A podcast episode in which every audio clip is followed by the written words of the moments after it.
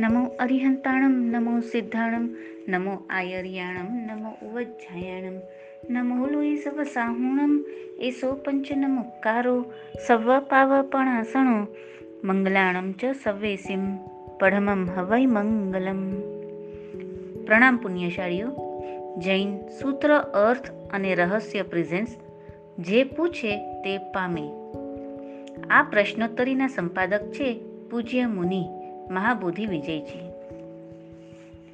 Question one hundred six Shri Tirthankar Maharaja માતાના ગર્ભમાં આવે, તે ગર્ભ સામાન્ય પુરુષોની માફક લોકોના જાણમાં આવે યા નહીં?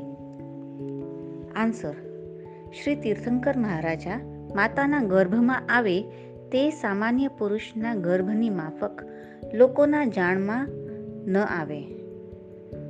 કારણ કે સામાન્ય પુરુષના ગર્ભમાં આવવાથી જેમ માતાનું ઉદર વૃદ્ધિ પામે છે, તેમ શ્રી તીર્થંકર મહારાજાના ગર્ભમાં આવવાથી માતાનું ઉદર વૃદ્ધિ પામતું નથી. આ વાત જણાવવા માટે પણ શ્રી આવશ્યક સૂત્રની ચૂંટણીમાં નીચે પ્રમાણે લેખમાં આવ્યું છે. શ્રી તીર્થંકર દેવની માતાઓ ગુપ્ત ગર્ભાઓ હોય છે.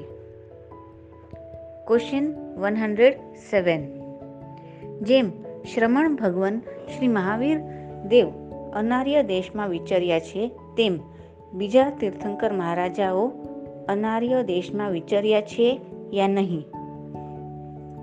આન્સર પ્રથમ તીર્થપતિ શ્રી ઋષભદેવ સ્વામી, બાવીસમાં શ્રી નેમનાથ સ્વામી, ત્રેવીસમાં શ્રી પાર્શ્વનાથ સ્વામી ને શ્રી ચોવીસમાં શ્રી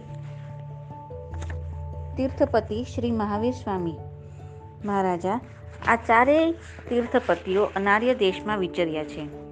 આ વાત આચાર્ય દેવ શ્રી મલયગીરીજી મહારાજાએ શ્રી આવશ્યક સૂત્રની ટીકામાં નીચે પ્રમાણે લખી છે.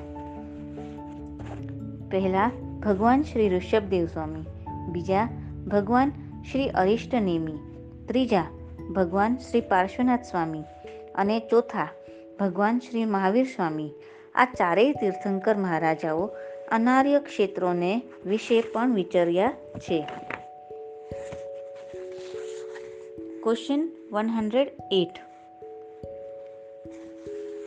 કોઈ પણ તપના અર્થે આત્માએ જ્ઞાન પંચમી મૌન એકાદશી અથવા રોહિણી તપ આદિ કરવાનો નિયમ અંગીકાર કર્યો હોય તે આત્માએ તે તપ કેટલા કાળ સુધી કર્યા પછી તે તપના કોઈ પણ દિવસે.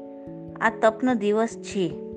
એવા ખ્યાલ ન રહેવાથી ભોજન કરી લીધું અને ત્યારબાદ આજે તપનો દિવસ છે એવો ખ્યાલ આવ્યો. આ રીતિએ પ્રમાદથી તપના દિવસે તપ ન થઈ શક્યો તો તે તપ કરનારને પહેલાં કરેલો તપ જાય કે રહે. એટલે કે એ આખોએ તપ ફરીથી કરવો પડે કે કેમ?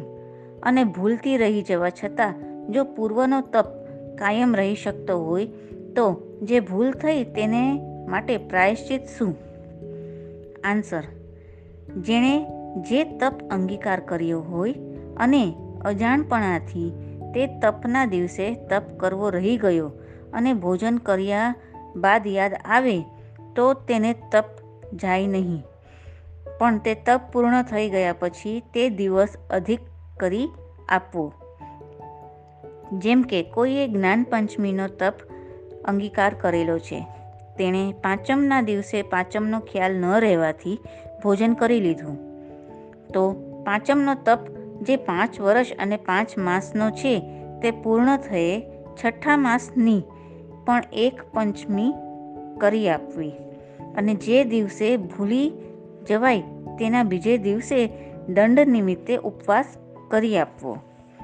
આ વિષયમાં શ્રી શ્રાદ્ધ વિધિમાં લખ્યું છે કે પાંચમ ચૌદશ આદિ તપ અંગીકાર કરેલ દિવસે પણ બીજી તિથિની ભ્રાંતિ આદિના કારણે સચિત જળનું પાન કર્યું કે તાંબુલનું ભક્ષણ કર્યું અથવા કેટલુંક ભોજન કર્યું તે અવસરે તપનો દિવસ છે. એમ જ્યારે જાણ્યું તે પછી મુખમાં રહેલી વસ્તુને પણ ગળવી નહીં. કિંતુ તેનો ત્યાગ કરીને અને અચિત જલથી મુખને શુદ્ધ કરીને તે તપસ્વી તપની રીતિથી જ રહે અને જો તે દિવસે ભ્રાંતિથી પૂર્ણ ભોજન કર્યું હોય તો બીજે દિવસે દંડ નિમિત્તે તે તપ કરવો અને તપ સંપૂર્ણ થયેથી વધારે તપ કરી આપવો. ઇત્યાદિ. શ્રી સેન પ્રશ્નના બીજા ઉલ્લાસમાં પણ એ બાબતમાં લખ્યું છે કે, પાખીનો ઉપવાસ, રોહિણી અને પાંચમ આદિનો તપ ઘણા વર્ષો સુધી કર્યા બાદ કોઈ વખત ભૂલથી અથવા મોટા કારણથી તે દિવસે ઉપવાસ ન થાય, તો તે પાખી અથવા પાંચમ આદિનો કરેલો તપ પણ જાય કે તે તપ પૂર્ણ થયેથી તે રહેલા દિવસનો તપ કરીને પૂર્ણ કરે ઇતિ પ્રશ્ન. તેનો ઉત્તર. વિસ્મરણથી તપનો દિવસ છે. એમ ન જાણવાથી તે દિવસે તે તપ ન થઈ શકે તો બીજે દિવસે દંડ નિમિત્તે તે તપ કરવો અને તપ સંપૂર્ણ થયેથી તે તપ વધારે કરવો. એવો, એવા અક્ષરો શ્રી શ્રાદ્ધ વિધિમાં છે.